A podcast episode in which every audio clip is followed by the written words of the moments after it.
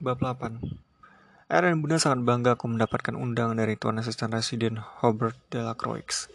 Di rumah masih berdatangan undangan dari para pembesar pribumi setempat. Kedua orang tua aku lebih baik tak tahu bagaimana putra kebanggaan ini dipelonco.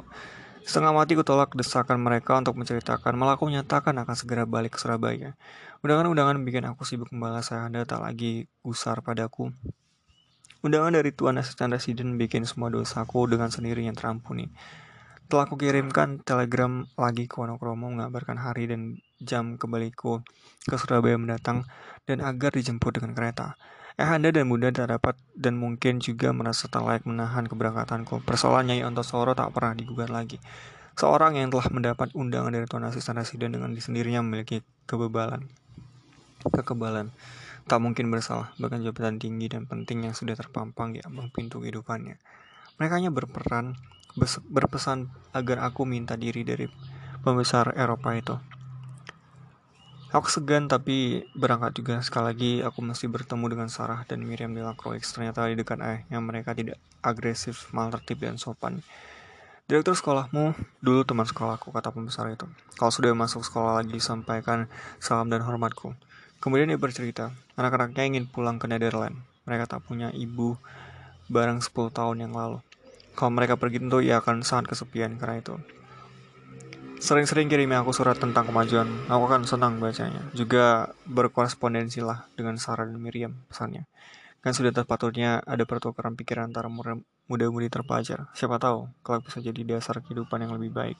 Apalagi kalau kalian semua kelak jadi orang penting. Aku berjanji akan melaksanakan. Mingke, kalau kau bersikap begitu terus, artinya mengambil sikap Eropa, tidak kebudak-budakan seperti orang Jawa pada umumnya. Mungkin kalau kau bisa jadi orang penting, kau bisa jadi pemuka perintis contoh bangsamu. Mestinya kau sebagai terpelajar sudah tahu, bangsamu sudah begitu rendah dan hina. Orang Eropa tidak bisa berbuat apa-apa untuk membantunya. Pribumi sendiri yang harus memulai sendiri. Kata-katanya menyakitkan, ya, setiap kali sujud jauh disakiti orang luar, perasaanku ikut tersakiti. Aku merasa sepenuhnya Jawa pada waktu ketidaktahuan dan kebodohan Jawa disinggung. Aku merasa sebagai orang Eropa. Begitulah pesan-pesan yang menimbulkan banyak pikiran itu. Aku bawa serta dalam hati. Aku bawa serta dalam kereta cepat yang membawa aku kembali ke Surabaya. Sekiranya Tuan Delacroix, seorang Jawa, mudah bagiku untuk menduga maksudnya, hendak mengambil diri jadi menantu, tapi dia orang Eropa maka tidak mungkin. Apalagi baik Sarah maupun Miriam lebih tua dari beberapa tahun daripada aku. Pembesar itu mengharapkan aku jadi contoh pemuka perintis bangsa sendiri, seperti dongengan. Tak pernah yang demikian tersebut dalam cerita nenek moyangku. Apa mungkin ada orang Eropa benar-benar menghendaki. Dalam sejarah Hindia pun tak pernah terjumpai kompani Belanda tak pernah mengistirahatkan senapan dan meriamnya. Selama 300 tahun di Hindia, tiba-tiba ada seorang Eropa yang mengharapkan diri jadi perintis, pemuka, contoh bangsa, dongengan tidak menarik, lucu tidak lucu. Rupanya dihendak membuat diri jadi kunci percobaan dalam rangka teori asosiasi Dr. Snow Horgronje. Prek, persetan, bukan urusanku. Beruntung aku suka mencatat, mempunyai perbendaharaan yang setiap waktu bisa memberi petunjuk dan peringatan. Kugagapi pintas untuk membaca surat-surat yang belum juga kubaca itu. Benar saja isinya pemberitahuan tentang akan adanya resepsi pengangkatan ayahanda, juga perintah dan permintaan agar aku segera pulang. Pada surat abang malah dilampirkannya permohonan cuti untuk direktur sekolah. Oh, semua sudah berlalu dengan kemenangan pada pihakku. Hei, Mengapa si gendut agak sipit itu mengawasi aku saja? Ya berpakaian drill coklat, baik meja maupun celana panjangnya juga bersepatu coklat. Sepatu sebagaimana layaknya di gerbong kelas 1, topinya dari lakan dengan pita sutra. Tak juga lepas dari kepala, kadang turunkan sampai menutup kening untuk mendapatkan kebebasan menebarkan pandang ke mana saja dia suka Bawaannya sebuah koper kulit kecil yang terletak di atas kepalanya, dan ia duduk di bangku di samping sana waktu kondektur memeriksa karcis. Ia menyerahkan karcis putihnya, tapi matanya melirik pada aku.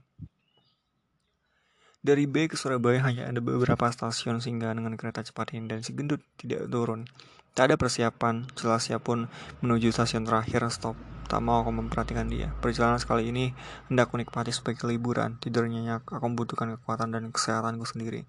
Kereta mendesau laju menuju ke Surabaya. Pada jam 5 sore, Surabaya setelah ada di bawah roda kereta, kuburan panjang itu mulai terjang dan kereta berhenti. Peron tampak lenggang, beberapa orang-orang berdiri atau duduk menunggu atau berjalan mondar-mandir. An, analis, seruku dari yang menjemput. Dan itu berlarian ke gerbongku berhenti di bawahnya dan mengeluarkan tangan. Tak ada apa-apa mas, tanya. Si gendut melewati aku dengan menjinjing koper kecilnya. Ia turun lebih dulu sejak memperhatikan analis, kemudian berjalan perlahan menuju ke pintu keluar. Aku ikuti dia dengan mataku dan ia tak jadi keluar. Berhenti dan menoleh ke belakang pada kami. Ayo turun, menunggu apa lagi? Desakan analis. Aku turun, kulit itu mengikuti dengan membawa barang. Mari, Darsam sudah lama menunggu. Ternyata si gendut belum juga keluar dari pintu peron sampai kami melewatinya. Kulitnya langsing cerah, mukanya kemerahan dalam gerbong maupun sekarang antar sebentar ia menyeka leher dengan setangan biru. Begitu kami melewati ia bergerak seakan sengaja tidak membuntuti. Tabik tuan muda. Suruh dasam dari samping andong. Oleh mama ia dilarang memanggil aku sinyo. Si gendut memperhatikan kami naik andong. Sekarang benar-benar aku mulai curiga. Siapa dia? Mengapa tak juga pergi dan tetap mengawasi?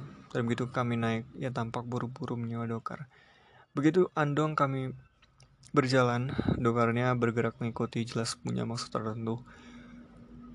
Ia sedang menyebar, menyeka leher waktu aku menoleh ke dokarnya dan memperhatikan kami. Pada kedua kalinya, ia sedang mengawasi kami. Ya Darsam, mengapa tak membelok ke kanan, protesku. Mengapa ke kiri dasam? Tanya analis dalam Madura. Ada keperluan sedikit, tahapnya pendek. Anda belok ke kiri meninggalkan lapangan stasiun, kemudian ke kanan melewati lapangan hijau keresidenan. Mau ke mana pula dasam ini? Ia pun kelihatan bersungguh-sungguh. Mengapa tak juga kanan lagi? Perasaan analis. Hari sudah sore begini, sabar Hari belum lagi gelap. Lentara sudah dipersiapkan, jangan khawatir. Dan ternyata dokter si gendut memang mengikuti andong kami. Waktu aku menengok untuk kesekian kalinya, dia sedang menunduk, melindungi muka di balik punggung kusir. Lambatkan sedikit dasar perintah aku. Andong mulai masuki jalan kelas 3 berjalan lambat, dokter di belakang juga dilambatkan terpaksa jalan terlalu sempit. Tapi dokter dokarnya bisa membunyikan lonceng kalau minta jalan. Dia tak minta juga tidak berusaha menyalip.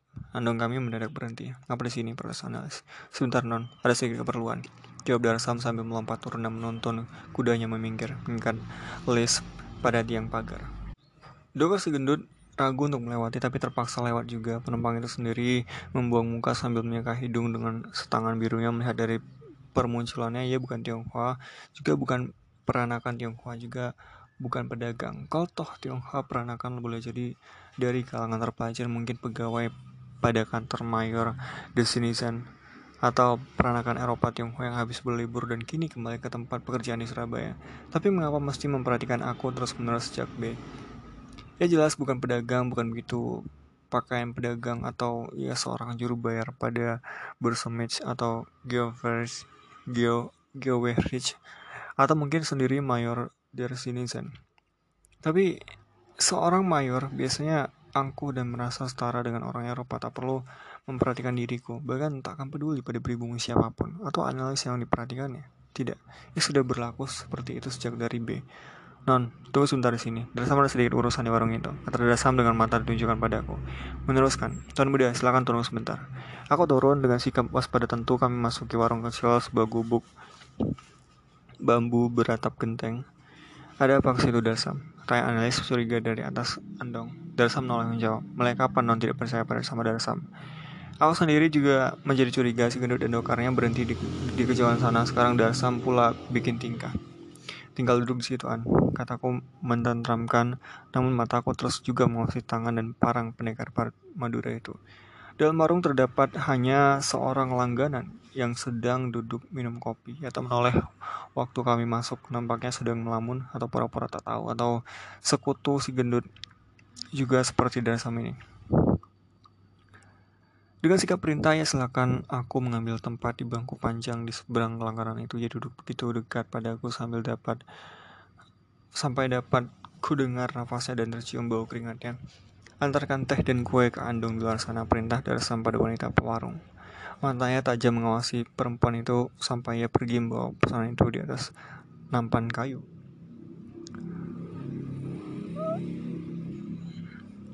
Dengan mata liar, ia dekatkan kumis bapangnya padaku berbisik dalam Jawa yang kaku dan berat. Tuan muda, satu telah terjadi di rumah. Hanya aku yang tahu, Noni dan Nyai tidak. Begini, Tuan muda, jangan terkejut. Sementara ini jangan Tuan muda tinggal di Wonokromo. Berbahaya. Ada apa, Dersam? Suaranya kini agak tenang. Suaranya kini agak tenang. Darsam ini Tuan muda, hanya setia pada Nyai. Apa yang sayangi Nyai, sayangi Darsam.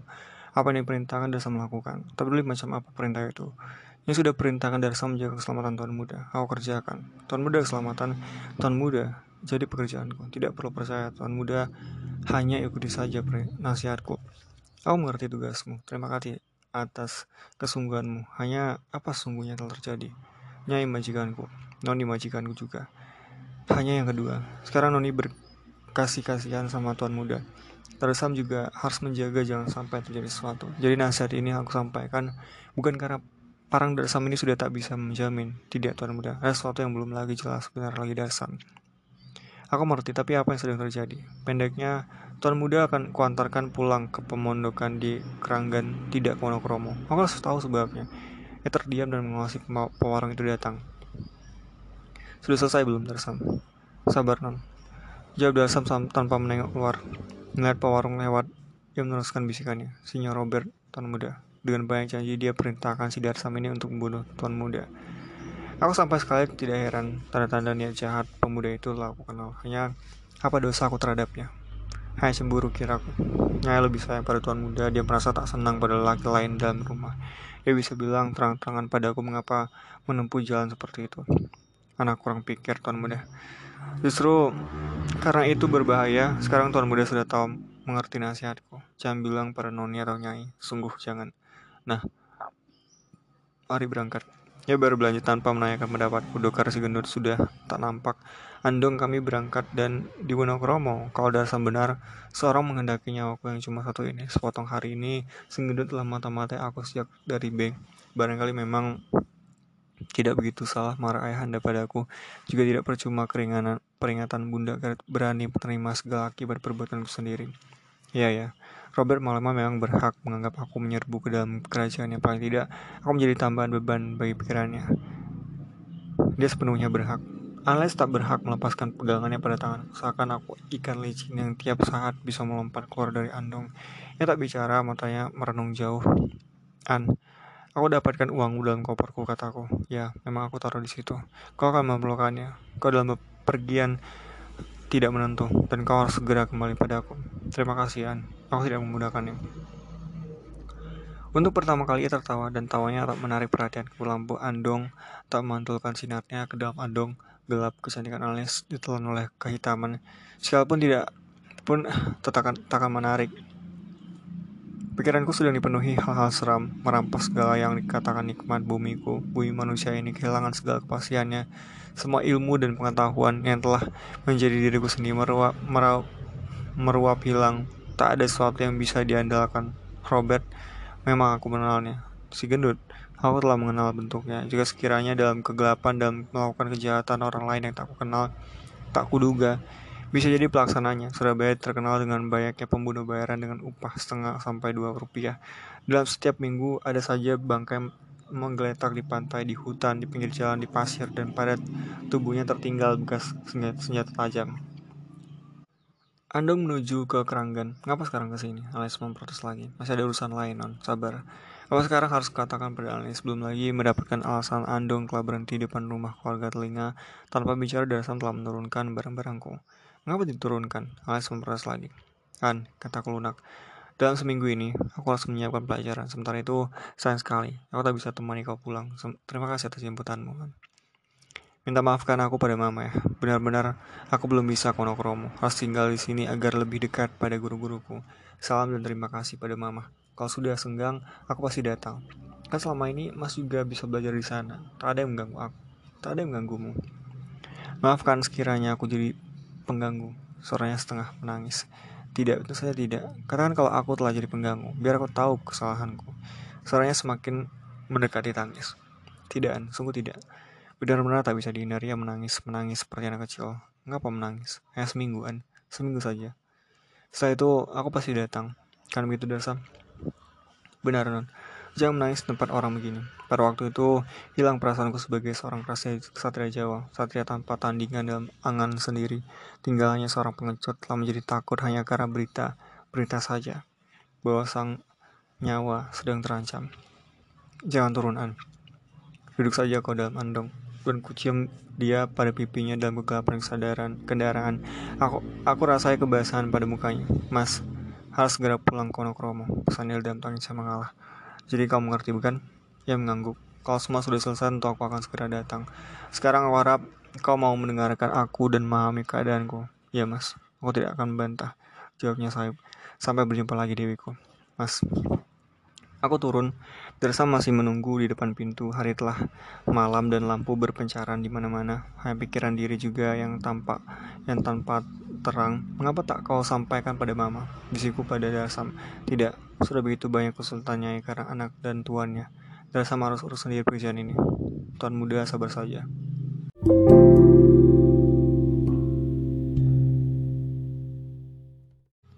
Suami istri telinga duduk di sijil menunggu aku keluar dari kamar untuk bercerita pasangan yang rukun dan baik itu tak tahu aku bagaimana perasaannya terhadapku. Aku tak keluar pintu kamar kunci dari dalam ganti pakaian dan naik keranjang tanpa makan malam. Waktu hendak memadamkan lampu minyak masih keperlukan memandangi potret Ratu Wilhelmina, bumi manusia. Betapa seorang bisa menjadi kekasih para dewa ini aman dalam istananya. Tak ada suatu kesulitan kecuali mungkin dengan hati dan pikiran sendiri. Sedang aku, kaulanya yang janjikan oleh perbintangan akan nasib sama bahkan di sudut-sudut bilik mungkin mungkin mengintip maut pikiran Robert Malema. Kapal diliputi kegelapan percakapan di, di ruang tengah sayup masuk di kupingku tanpa makna diri semudah ini dan nyawanya sudah ada yang menghendaki. Janji zaman modern, gemilang dan menyenangkan seperti dikatakan guru itu. Tak suatu pun tanda dan alamat yang diperlihatkannya. Robert, mengapa kau segila itu? Pembunuhan karena cemburu soal asmara memang terjadi di seluruh dunia. Sisa kehidupan hewani pada manusia khas. Pembunuhan karena kemakmuran juga warisan hewan yang khas pula kan. Kan begitu. Tapi kau lebih majemuk. Kau benci ibumu, asalmu dan tidak mendapatkan kasih sayang daripadanya. Kau melata mengemis kasih sayang ayahmu dan kau tidak digubris. Kau cemburu, Robert, karena kasih sayang ibumu melimpah padaku. Karena kau takut hak hakmu sebagai ahli waris jangan-jangan juga melimpah padaku. Orang yang tidak berhak seperti banyak disebutkan dalam cerita-cerita Eropa. Kiranya di matamu aku hanya seorang kriminal. Karena aku sudah cukup jujur pada diri sendiri dan terhadap dunia. Lihat, aku hanya menghendaki nikmat dari jeripaya aku sendiri. Yang lain tidak keperlukan. Kehidupan Senang bagiku bukan asal pemberian, tapi pergulatan sendiri. Keretakan dengan keluargaku sendiri yang selama ini mengejar aku demikian. Masalah yang lebih pelik dari semua pelajaran sekolah. Dan kau pula Sam. Semoga mulutmu tak dapat dipercaya. Semoga Robert tidak secari itu. Tapi kau sendiri yang menyembunyikan maksud tertentu dan jahat pula. Dan kau si genut berkulit langsat, cerah, bermata agak sipit, sambar keledek. Apa pula urusanmu denganku? Orang senajis kau mungkinkah hanya pembunuh bayaran semata karena mengendaki harta dan anak Malema dan Sarah dan Miriam de la Croix dan tuan asisten, residen dan asosiasi. Hatiku meriat kecil. Mengapa aku sepengecut ini?